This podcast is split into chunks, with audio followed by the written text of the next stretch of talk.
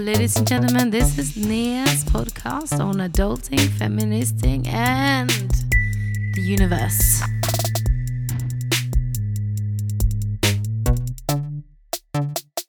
And it went like this. That time I went to Sweden during a pandemic. I was sad. Like many others, my family lives in Sweden and I was here in London. The two week lockdown became three months. I had a sudden stab in my heart where I felt more disconnected from my family. My passport had expired and my provisional license was expiring too. I felt like I had lost my identity. I'd lost my work, that was my everything, and my family was beyond my reach. Would it be three more months, six more months, or a year?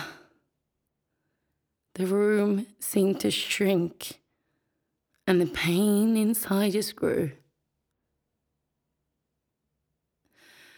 So, when we were allowed out, when the embassy opened, when I managed to get an appointment after weeks and weeks and weeks of always missing out, even though the email said that there would be new appointments between 9 a.m. and 5 p.m. every Friday, but it didn't say when. When I got there and my knees were all expired when the embassy lady said it was fine because of the pandemic. All the driving license had been extended. When I got my passport a week later, when I called my mom, and when I booked the tickets, and then when I flew to Sweden two days later, when I didn't know if it constituted as an essential trip according to the government. But it sure as hell felt like this trip was going to save me. I, I believe it did. As a side note, Sweden never had a full lockdown. The older population had to stay at home, and nursing homes were on lockdown, except for the people people working in the in the nursing homes. So the UK, maybe also the whole of Europe, was and maybe still are not super excited about Sweden.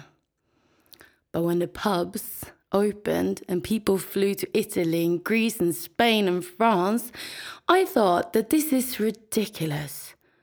I am going. The journey, it wasn't that bad. The bus had only three people on it and the driver behind the screen. The airport, that was a lot busier than I ever imagined. And people seemed to relax and take off their masks and eat some food and drink some water, and some people wearing them and some people not. I disinfected my hands every 10 minutes. I kept my mask on. I flew with British Airways and it was clean and spacious. I had my whole row free. My time in Sweden, I could breathe.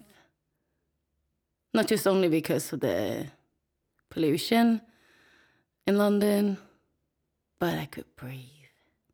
The pain got soft and I removed it. Or, well, my family did. I spent my first night eating Swedish pickled herring requested by me. It's eaten with homegrown new potatoes and sour cream on hard bread, knäckebröd. And to not forget the snaps, super strong herby alcohol in the little snaps glass, and with a beer. It used to be the food of the poor, but somehow it's become the most Swedish and what we eat when it's celebration. Like midsummer or when a long lost daughter comes home. First week and a half I spent with my mother, skinny dipping in the lake, sitting in a greenhouse, and lying in the hammock under the cherry tree. The sun would glimmer through the branches, and the cat would be stroking my legs, begging for food. I could feel myself cleaning out the wounds. Second week I spent with dad, swimming in the ocean, floating in the quarry next to his house. The days were hot, but the summer evenings were warm, and we would sit talking and looking at the shooting stars. We went and got my boyfriend from the airport, holding him tight and showing him my Sweden. The one that's in my childhood dreams and where the politics can't reach us. I think he loved it.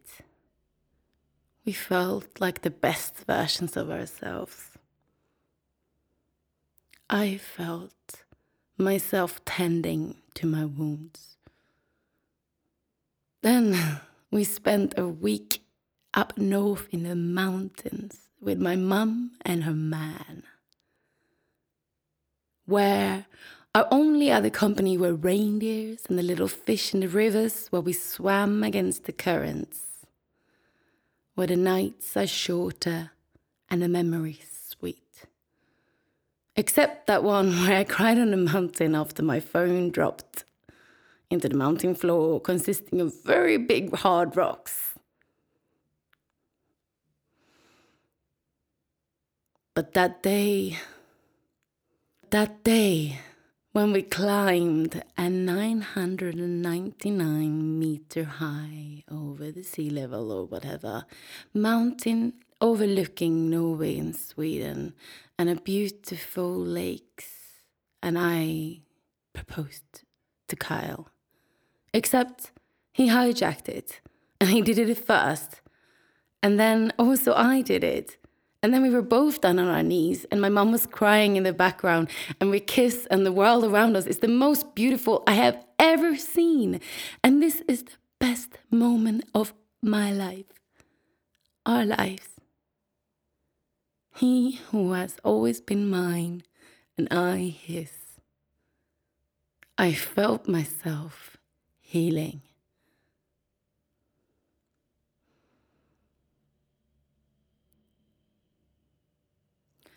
We had one last wonderful weekend at my mum's on the countryside. We saw other loving family and they rejoiced in our news. We toasted to our good lives and had mental crayfish party. Another strange but beautiful tradition from a bewitchingly lovely upbringing.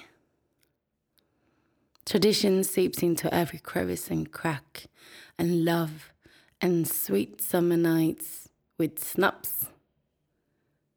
No one can resist them.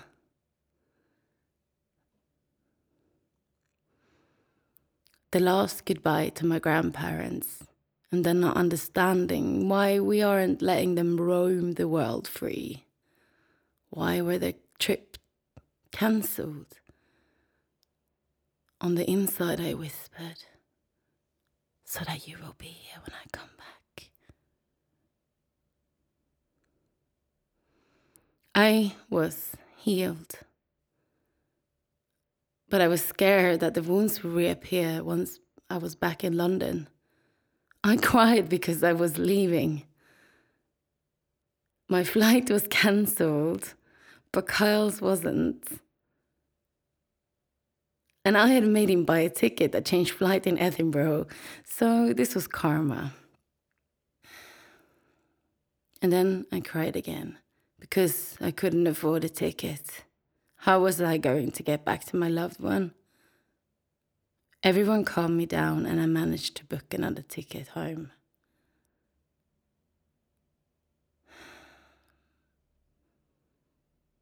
Now I'm back in London. And I feel like I left a piece behind. I hope it wasn't the memories because I swore I packed them and my bag was so heavy. It must be true.